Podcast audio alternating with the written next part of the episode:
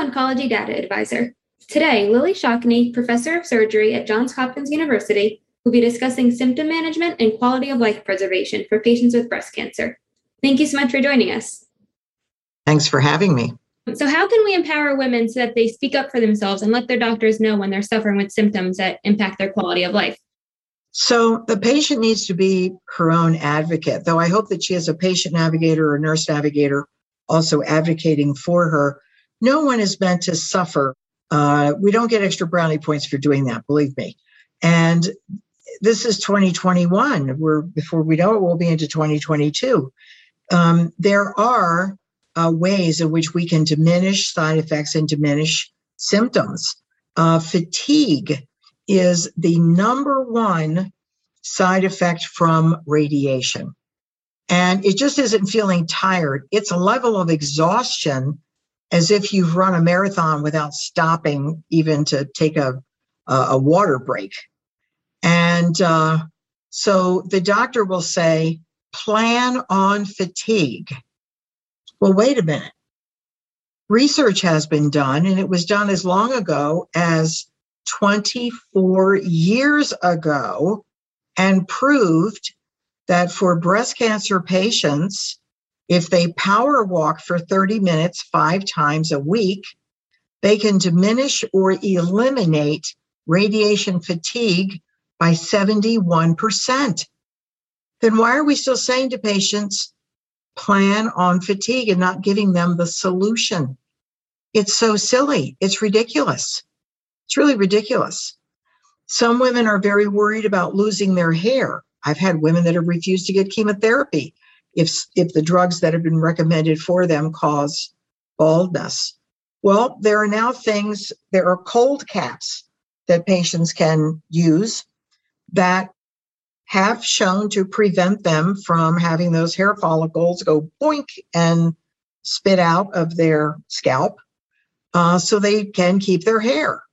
So why aren't patients being told about this? I don't know if it's habit for decades of we've always told them to just plan on these things, or lack of knowledge, which would greatly disturb me. But wherever there's a symptom or a side effect, we usually have a solution.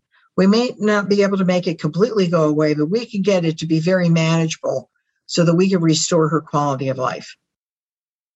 So what types of programs are available to support women with stage 4 breast cancer? There are several. There is an organization called Metavivor, which I think is a very clever name. And it's a national organization for metastatic breast cancer patients.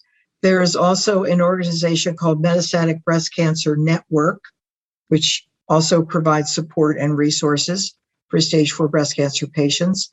I began offering metastatic breast cancer retreats back as early as 2006. And these are 3 days and 2 nights. So it's a long time together. For Hopkins, I hold 2 a year. I also help other breast centers launch their first ones and continue to hold them at least annually. One is for couples. The other is for women not in a relationship, so they bring their female family caregiver, which could be their mother, their sister, sometimes it's their daughter.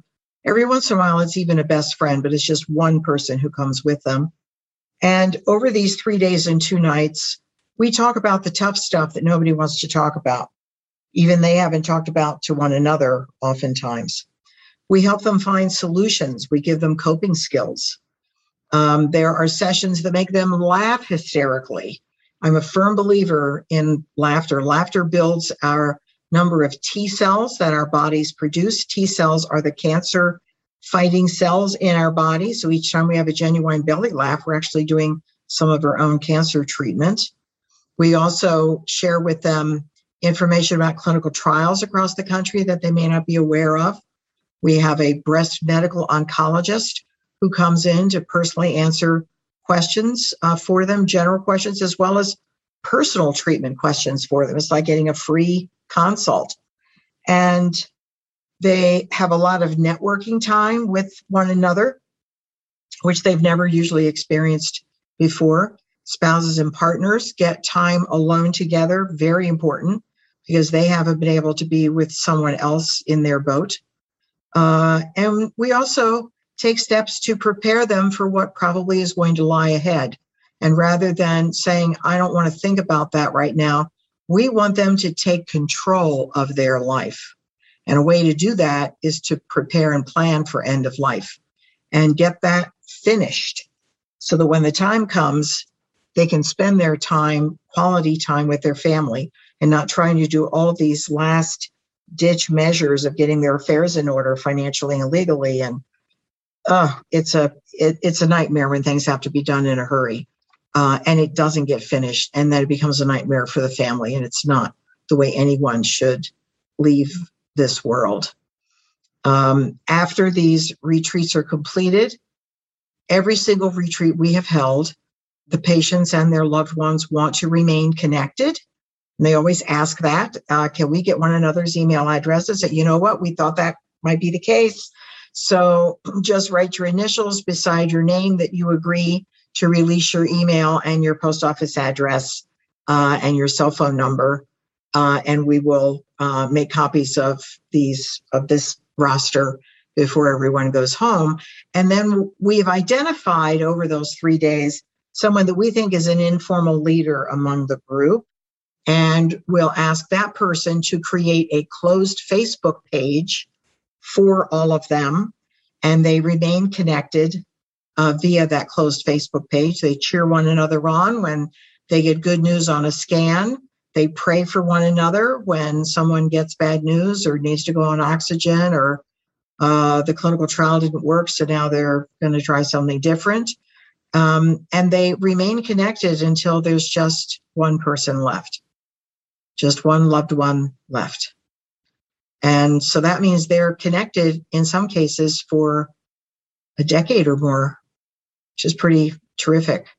We've also become aware that no matter what the distance, they will travel to one another's funerals. The patients that come to the Hopkins retreats are not just Hopkins patients. I open it up to any patient getting treatment anywhere in the United States. They need to provide their own transportation to get to me at the retreat center. But once they're there, everything is free. What are some of the biggest challenges as women are living longer with their breast cancer? Being believed that they have metastatic breast cancer, because oftentimes they will look very healthy. And we have this assumed image of what someone who has advanced cancer should look like. Like they should look like the walking dead. They should look like their face should be drawn and ashen, maybe already jaundiced. They wouldn't be able to walk. They would be in a wheelchair. They can't eat. They can't go out. All these images that we have, and we need to undo that image, and maybe line up, five people and say, which patient in this lineup here has metastatic breast cancer? And there's one woman in a wheelchair and the other four are standing, one with a tennis racket and one with her laptop and another one with a violin or whatever. And, everyone is going to go to the woman in the wheelchair. And I'm going to say, no, that woman has multiple sclerosis. And the other four all have metastatic breast cancer.